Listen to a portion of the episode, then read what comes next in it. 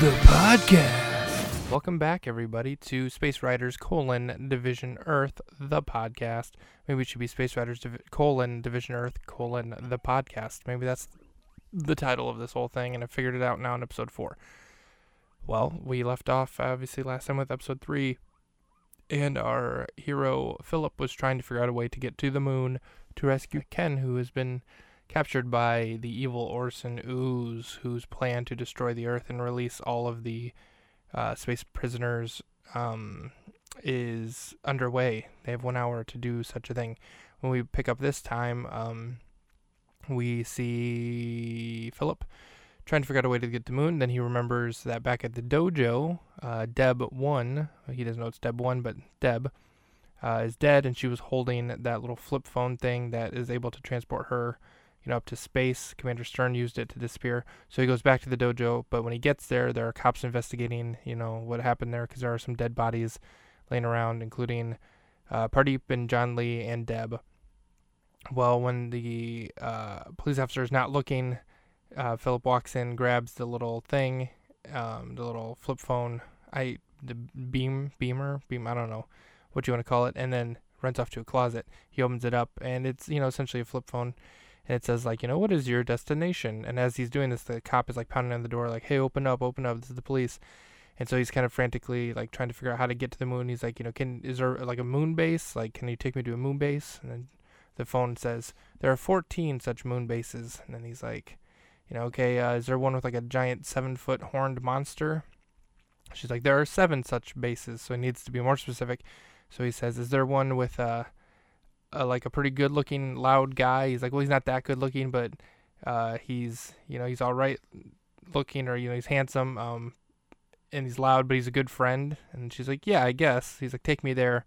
It zooms him up to the moon base, and he's in his Zoid. They're calling it like the zo- they're Zoided out. He's Zoided now using his Zoid brooch. So he's in his silver uniform, um, silver with the blue trim and so he gets there, and then, you know, Ken's all excited, and then Ooze sends the monster, the moon monster, after him.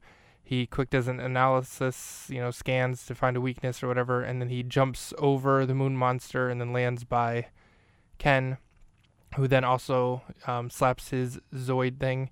Philip says, "Why are you Zoiding out? Like we're gonna leave. We can, you know, use this little beam thing and get back to Earth." And then he's like, "You know, no, I'm gonna fight Orson Ooze." Well, then Orson Ooze all of a sudden, this green smoke come around him, and he's like, you know, I'm, I'm gonna go now, but I'm gonna kill you later. And then he disappears, and then uh, they look over at the moon monster because they're gonna kill the moon monster, or the moon monster wants to kill them. But then they zap themselves back to Earth. Um, they're like, you know, Toronto, America, you know, North America, or Toronto, Canada, whatever the heck they say. Um, and they go back home to Toronto, and they uh, appear or they give the address like 384 whatever street and then they realize like it's a little too late because Ken says right as they're disappearing like 3 384A and then they appear in their landlord Manny's house while he's cooking and they appear right behind him and he just kind of gives them a look and then they kind of just back out slowly and then leave the room and then he kind of shrugs and just goes back to cooking. He doesn't care. Well when they get back to their place uh, Commander Stern and Deb two are in there, and they're like, "Hey, we thought you died," and she's like, "That was Deb one. I'm Deb two. I'm a clone." Like, oh, okay. And then Commander Stern says, you know, like, "Hey, I know this is a pretty messed up situation, uh, you know, but we're gonna need your guys' help. You're the space riders now, whatever, you know, and we'll be in contact with you." And they're like, "All right, cool." Um, and they're like, "Well, we're gonna go zap your landlord's memory." So he forgets, you know, that what what he just saw. And like, oh, okay. Uh, two other things of note here. So while they're talking and they, you know, Commander Stern and Deborah like, you know, yeah, you guys will be Space Riders Division Earth, and they're pretty excited about it. Um, the two things I want to point out are that uh, Commander Stern, because Philip says, you know, hey, I could use a new job because he's assuming he's going to lose his job at the Rustic Owl. Commander Stern says, you know, no, we uh, Space Riders don't do it for money; they do it for honor um, and you can't do this to get any personal gain. So he's going to still need a job. And so that I feel like, well, you know, playing a part here because then he's at the end, he says, I have to call Penny and beg for my job. so he can't quit his job. They don't make any money, you know, so he still has to have a job. Uh, the other thing I want to point out is that Philip is wearing a sh- uh, shirt that says "The Best Show," which is, uh, I think it was maybe a radio show and then became a podcast hosted by Tom Scharpling.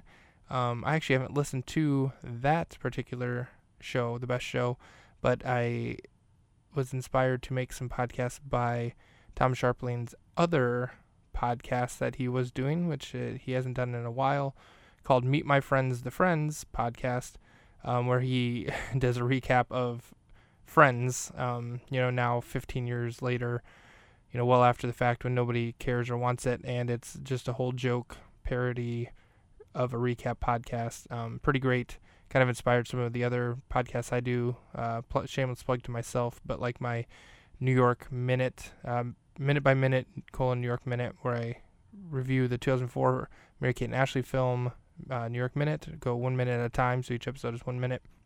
Heavily inspired by the Meet My Friends, the Friends podcast by Tom Scharpling. Also, uh, you should check out.